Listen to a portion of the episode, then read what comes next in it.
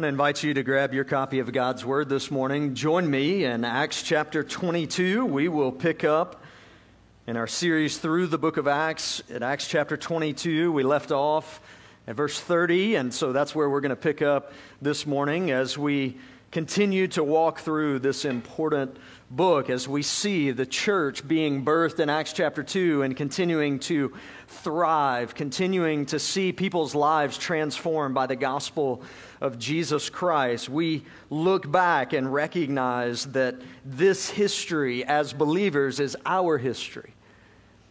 What God did then is what God is still doing now as people are hearing the gospel of Jesus Christ, as their lives are being transformed by it. That is what God has called us as well to do. I don't know if you've ever noticed how little kids respond to someone they don't know, but I see it every Sunday morning as parents come in the doors as kids reach out very quickly, often, and wrap their arms around mom and dad. You think, man, that's really cute to see that. I mean, just think of what's going on in kids' minds when they do that. They're thinking that there may be some danger or at least a bit of unknown. I don't know what to expect with this person or with this place or with this situation, whatever it may be. And comfort is in mom and dad. We're going to reach up and wrap our arms around their legs. I want you to know that God is that person for every believer. in the midst of the unknown, in the midst of difficult situations, when we don't really know what the next step looks like, we are walking through difficulty, when we are unsure, there is amazing comfort in wrapping our arms around the Lord. What we're going to see in the text this morning is that play out.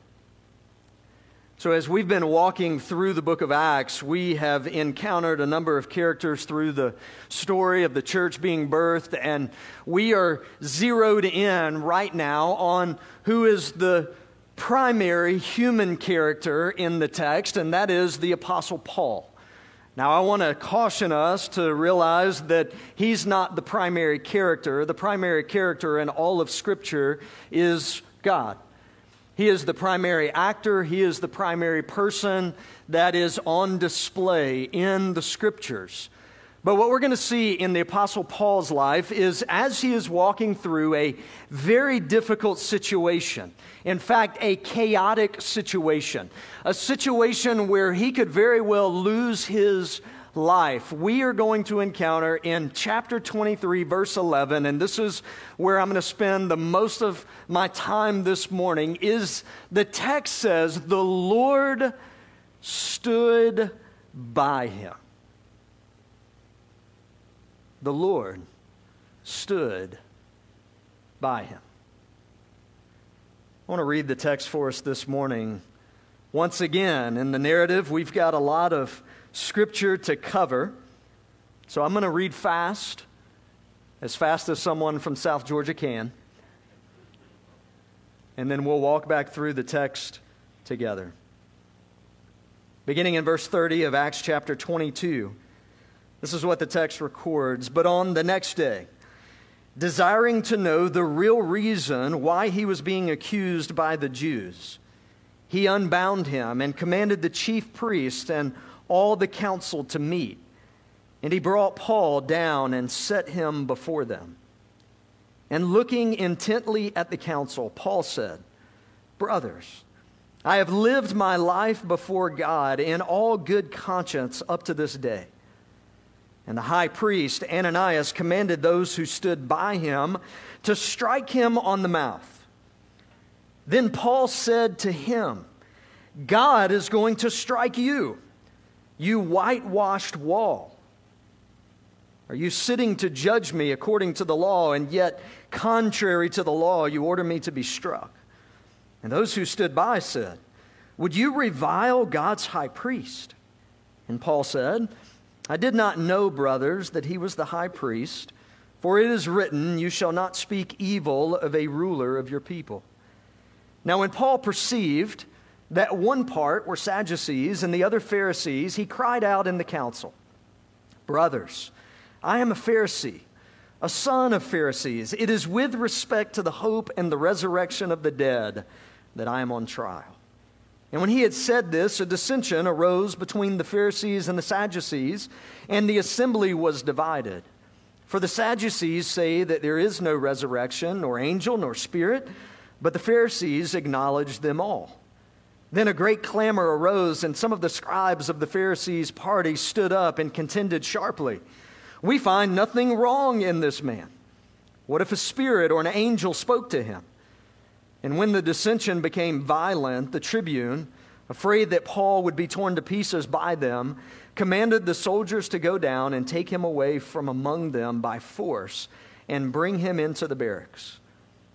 The following night, the Lord stood by him and said, Take courage. For as you have testified to the facts about me in Jerusalem, so you must testify also in Rome. When it was day, the Jews made a plot and bound themselves by an oath neither to eat nor drink till they had killed Paul. There were more than 40 who made this conspiracy. And they went to the chief priests and the elders and said, We have strictly bound ourselves by an oath to taste no food till we have killed Paul. Now, therefore, you, along with the council, give notice to the tribune to bring him down to you, as though you were going to determine his case more exactly. And we are ready to kill him before he comes near. Now, the son of Paul's sister heard of their ambush. So he went and entered the barracks and told Paul. Paul called one of the centurions and said, Take this young man to the tribune, for he has something to tell him. So he took him and brought him over to the tribune and said, Paul the prisoner called me and asked me to bring this young man to you, as he has something to say to you. And the tribune took him by the hand and, going aside, asked him privately, What is it that you have to tell me? And he said, The Jews have agreed to ask you to bring Paul down to the council tomorrow, as though they were going to inquire somewhat more closely about him. But do not be persuaded by them. For more than 40 of their men are lying in ambush for him, who have bound themselves by an oath, neither to eat nor drink till they have killed him. And now they are ready, waiting for your consent. So the tribune dismissed the young man, charging him, Tell no one that you have informed me of these things. Then he called two of the centurions and said, Get ready 200 soldiers with 70 horsemen and 200 spearmen to go as far as Caesarea at the third hour of the night. Also, provide mounts for Paul to ride and bring him safely to Felix the governor. And he wrote a letter to this effect Claudius Lysias, to his excellency, Governor Felix, greetings. This man was seized by the Jews and was about to be killed by them. And when I came upon them with the soldiers and rescued him, having learned that he was a Roman citizen, and desiring to know the charge for which they were accusing him, I brought him down to their council. I found that he was being accused about questions of their law, but charged with nothing deserving death or imprisonment. And it was when it was disclosed to me that there would be a plot against the man, I sent him to you at once, ordering his accusers also to state before you what they have against him. So the soldiers, according to their instructions, took Paul and brought him by night to Antipatris. And on the next day they returned to the barracks, letting the horsemen go on with him.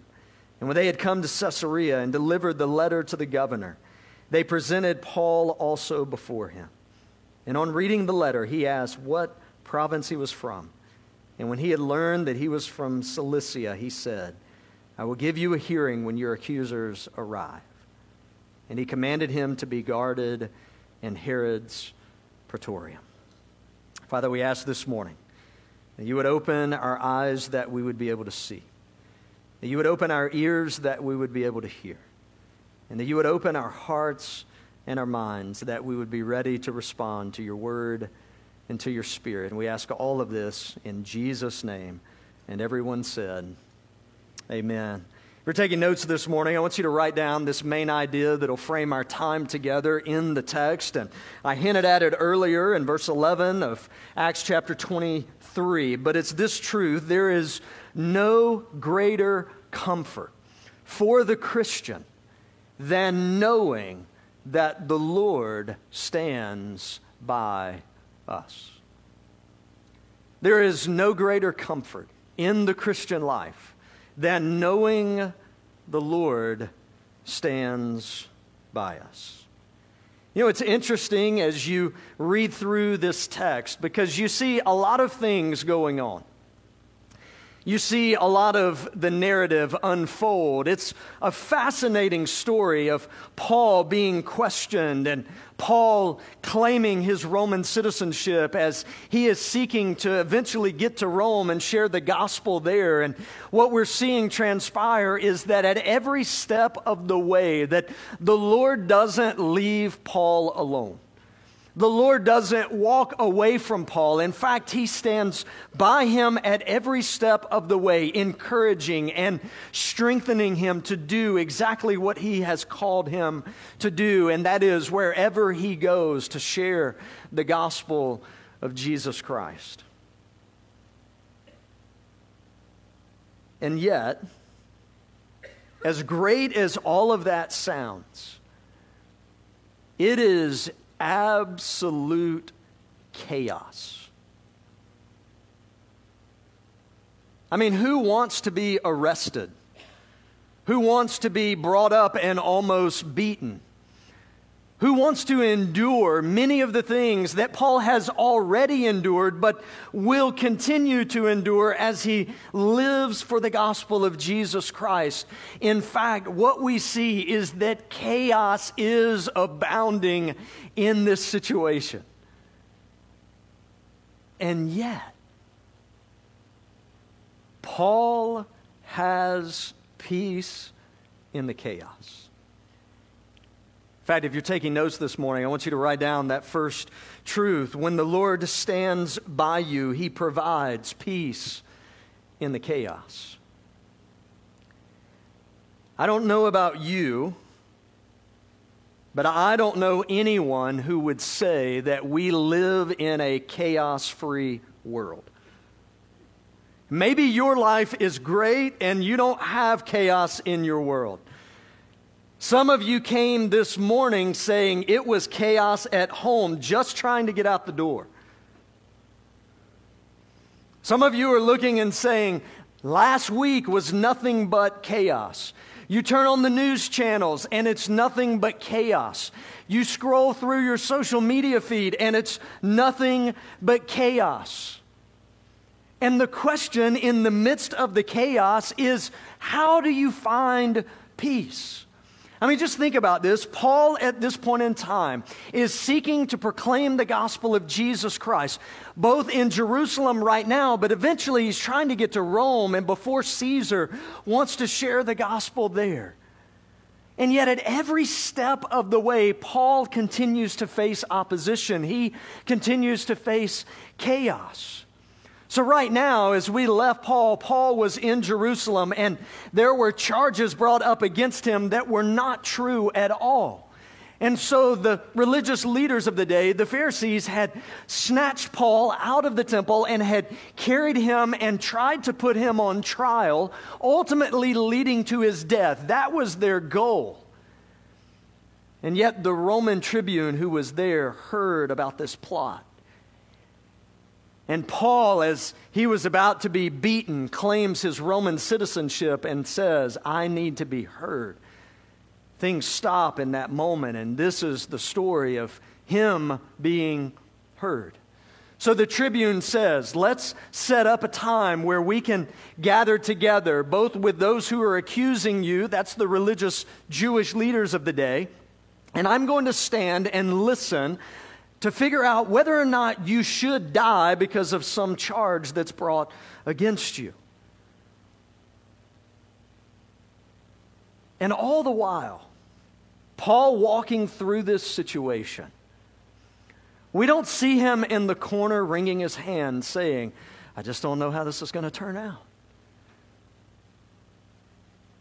In fact, what we see from Paul is peace in chaos.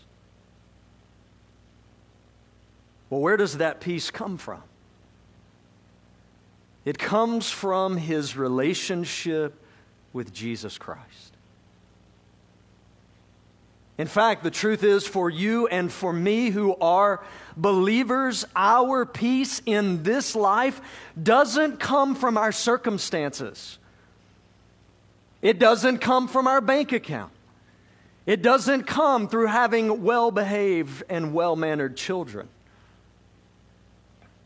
It doesn't come from possessions. It comes from our relationship with Jesus Christ. Peace that passes all understanding. Peace in the midst of the chaos when the world is crashing in around us, and it doesn't take very long for us to open our eyes and open our ears and say pretty quickly, this is a chaotic world in which we live. But the question is can we as believers have peace in that chaos? And the testimony of Scripture is that we absolutely can.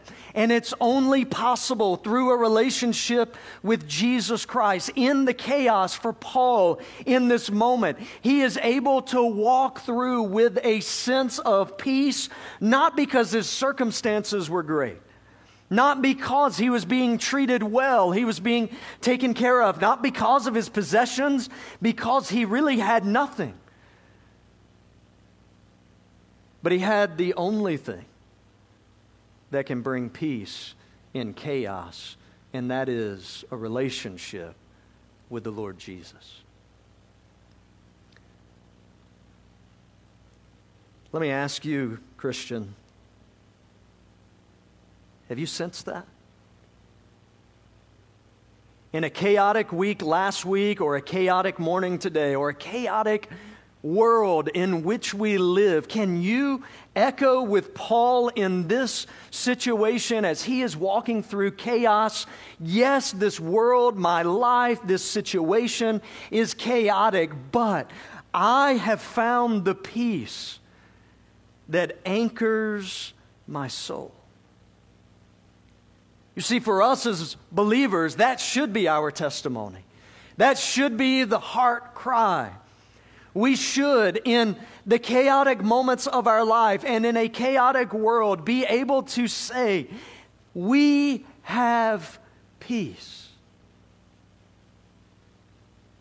Sometimes there's steps that we need to take to experience that peace, though. Because listen, if your life is consumed with everything that is going on outside of you, with binge watching news television. Amen or ouch? With constantly scrolling through social media feeds. If you are filling your minds with that, then you are running frantic in this life trying to find out where's the peace. But as we step back, as we recognize that the scripture calls us strangers and aliens in this world. When we realize that this world ultimately is not our home, but we have a better home that is waiting for us with our Lord and Savior, Jesus Christ.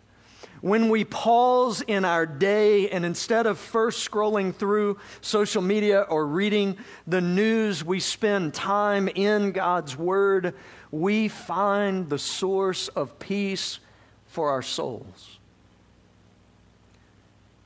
It doesn't happen by accident, it happens for us by intentionality. recognizing that this world cannot offer us the peace that our souls long for. Jesus Christ and a vibrant, growing relationship with Him is the only thing that can offer what we long for. Paul, in this chaotic situation, experiences the peace that only Jesus Christ can bring. My prayer this morning for us is that we too would experience that peace. That we would not wring our hands, sit in a corner with our head between our legs, and cry, thinking that it's got to get better. There are moments to cry, there are moments to sit in the corner. But if our constant refrain is that, we'll have missed what Jesus intends for our souls rest, peace, comfort. In the chaos, peace. Not only does the Lord provide peace when He stands by us, but He also provides wisdom in the struggle. I don't know if you've picked up on what's going on with Paul at this point in time, but Paul is no dummy. In fact, Paul brilliantly, with wisdom, navigates the chaos. In fact, as you notice, the last time we were walking through this text, what we saw Paul do was speak and say, Hey, guys, as you're about to try to beat me, you can't do that. I'm a Roman citizen.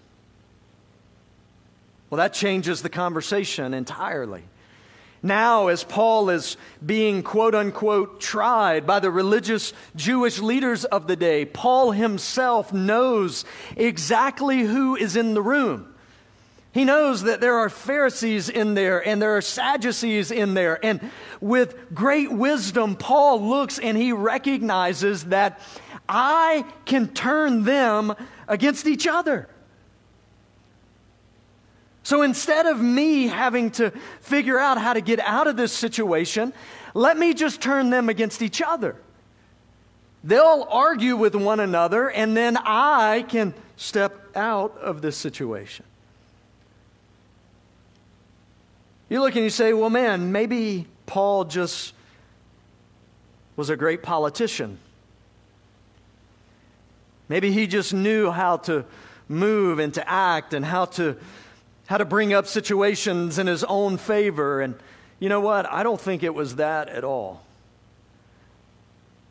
I think it was wisdom that enabled Paul to navigate the chaos, to navigate through the struggles that he endured. It's interesting to me that one of the things Jesus said to his disciples He said, Be wise as serpents and be harmless as doves. That is on display in Paul's life right here. Paul, wise as a serpent, knows how to navigate the situation that he's in.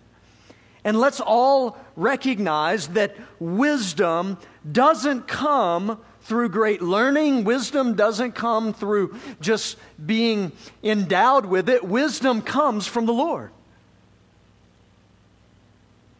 And in this situation, Paul walking with Jesus wisely navigates the struggle.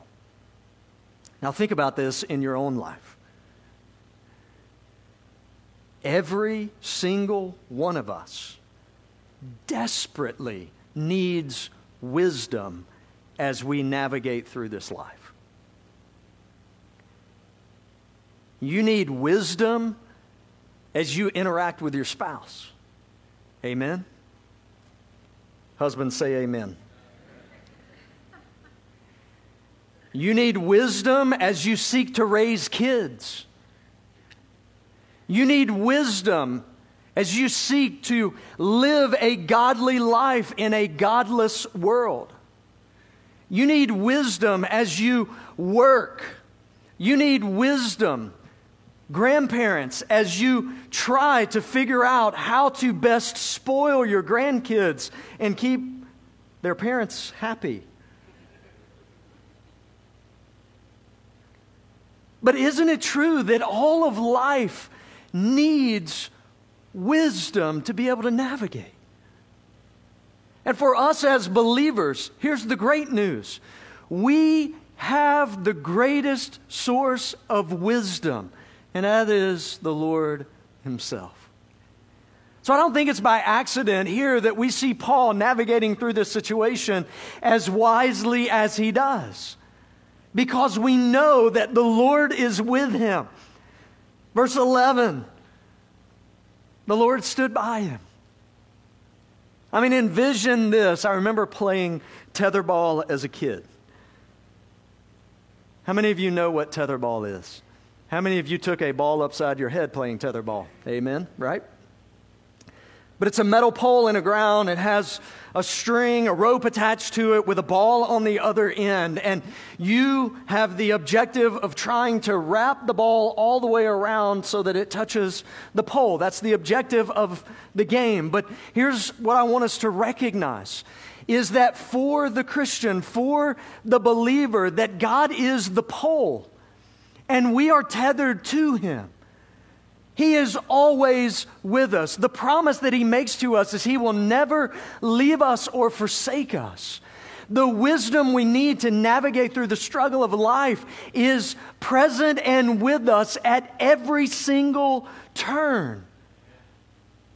There is no moment that you will walk into that the Lord Jesus Christ cannot give you the wisdom to follow Him more deeply and to walk through it. Teenagers, let me speak to you for just a second. Your brain is not fully developed.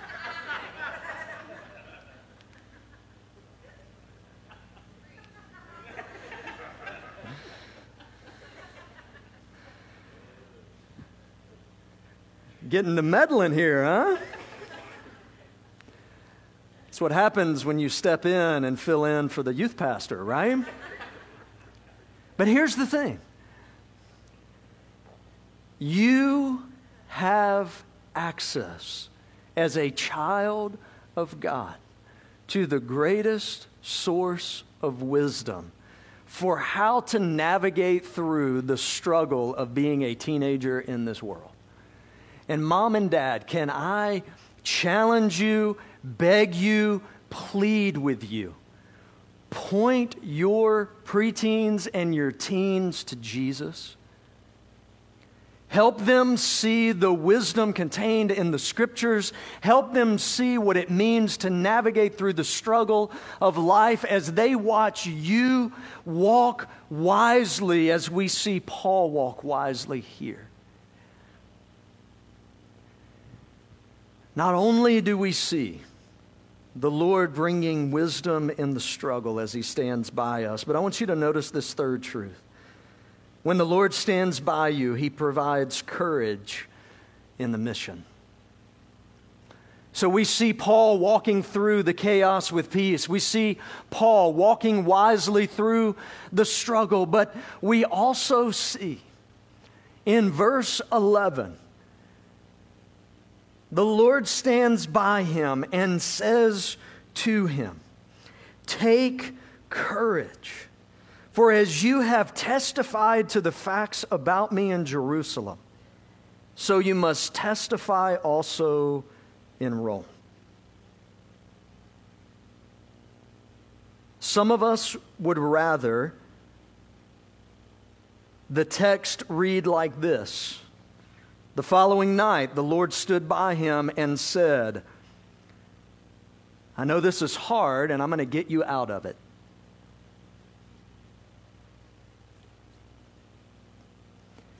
Why is it that oftentimes as believers we think, we believe, we somehow have come to the conclusion that if we'll just walk with Jesus, life will be easy? And that if we do get into a difficult situation or a struggle, that all we got to do is just say, Lord, get me out of this. And God delivers us out of it. He just kind of snatches us out. And yet, what we see in Paul's life here is not that at all.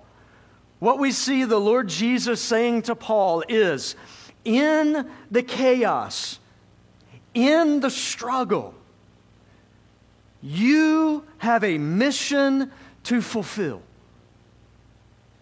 Wait, wait, wait. I want to get out of the chaos. I want to get out of the struggle. No. In the chaos and in the struggle, you have a mission to fulfill. But Lord, it's painful and it hurts, and I'd much rather not have to endure that. In the chaos and in the struggle, you have a mission to fulfill.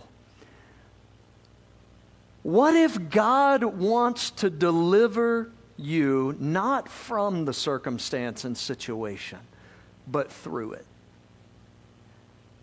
so that He can use and shape and mold you to do what He's called you to do. Paul, in this scenario, is not getting out. He's not getting out of the struggle. He's not getting out of the chaos. In fact, as we continue to walk through the next five chapters together, we're going to see it intensify. We're going to see the struggle grow. We're going to see the chaos pile on top of Paul in this moment. But in that, the Lord Jesus standing by Paul says, Take courage. Not only am I standing by you to provide you the peace and the chaos, not only am I giving you the wisdom to walk through the struggle, but I am giving you the courage that you need to fulfill the mission I've called you to complete. Christian, this is where the rubber meets the road for us. In the chaos, in the struggle, the mission that God has called us to fulfill doesn't change. As we walk through the struggle and as we walk through the difficulty, the same truth that was proclaimed to the disciples by Jesus is that they were to be his witnesses throughout the world, is the same thing that's proclaimed to us. We are called as believers to take courage, to be bold, even in the chaos and even in the struggle, to lift high the name of Jesus Christ in the midst of what we are walking through. Because here's the thing you walking through the situation that you are walking through will open doors of opportunity for the gospel of Jesus Christ, who Jesus is and what he's done, to be declared in ways that it would never have been declared. There are people that you're going to meet on this journey called life that if you don't walk through struggles and difficulties, you'll never have the door open to share Jesus with them.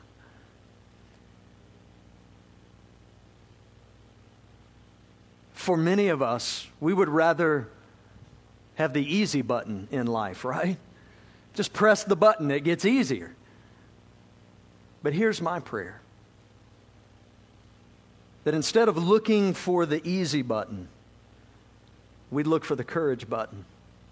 That as we're walking through the struggle, as we're walking through the difficulty, that as Jesus provides us the peace in the chaos and the wisdom in the struggle, that He would give us the courage to do exactly what He's called us to do, and that is to live on mission for Him. Recognize that people are watching you. If you claim the name of Christ, people are looking at you. They want to know When the going gets tough, how do you respond?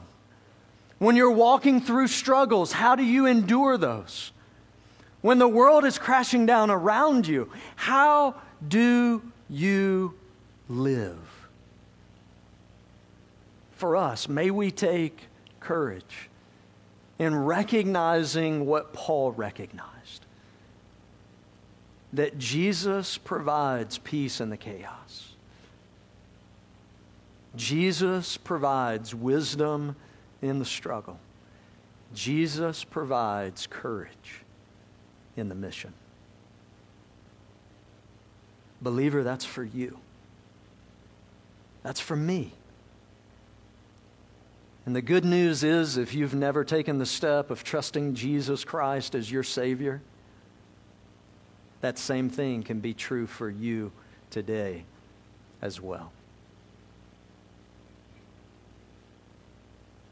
You today have the opportunity, if you've never taken the step of trusting Jesus Christ as your Savior, of experiencing exactly what we talked about here, you can experience that today. We'd love to share with you what it means to trust Jesus Christ as your Savior, to experience that peace, to experience that wisdom, that courage, to have your life transformed as Paul's was transformed. As many in this room who are gathered today have experienced that transformation, you today can experience it as well. I want to ask you to bow your heads and close your eyes with me. Our worship team is going to make their way back up. Maybe you've come in this morning searching, seeking, wondering. How can I find the peace that will anchor my soul?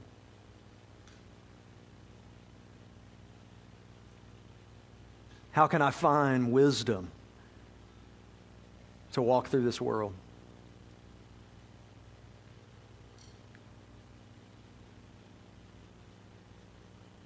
And I want you to know that you can search high and low for those things.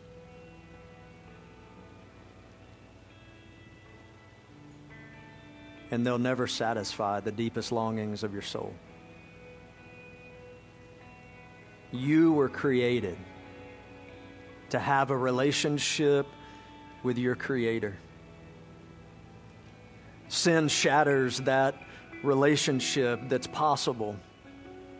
And it's only through the shed blood of the Lord Jesus Christ, what Jesus did on the cross, taking your sin upon Himself, paying for that, dying, being buried, and being raised again on the third day, securing the opportunity for you to have a relationship with your Creator. If you've never taken that step, you have an opportunity right now to take that step. To simply confess with your mouth that Jesus Christ is the Son of God, that He did take your sin on the cross and pay for it, and that you receive Him as your Savior right now. If you'd like to take that step, or if you've taken that step today, we'd love for you to let us know that. You can do that by filling out a connection card. We'd love to talk with you, help you in your journey walking with Jesus. For the believers that are here in this room, we desperately need what Paul had here in this text. We need peace. We need wisdom. We need courage. And the good news is, Jesus hasn't moved.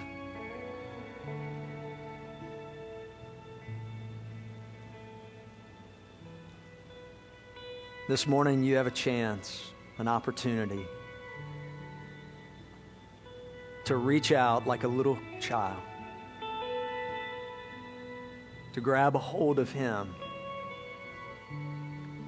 to remind yourself of the truth of who He is and what He's done, of what He offers, what He provides.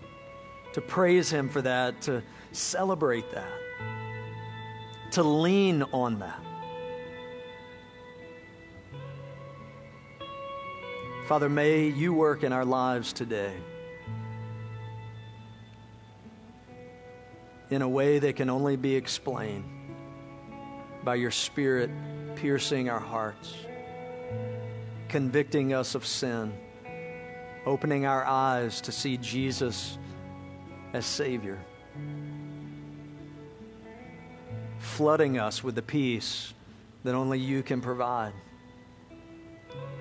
showering us with the wisdom that we desperately need to walk through this world, emboldening us with courage as we live out the mission that you've called us to fulfill. We ask that in Jesus' name. Amen. Would you stand and sing with us as we close out our service this morning?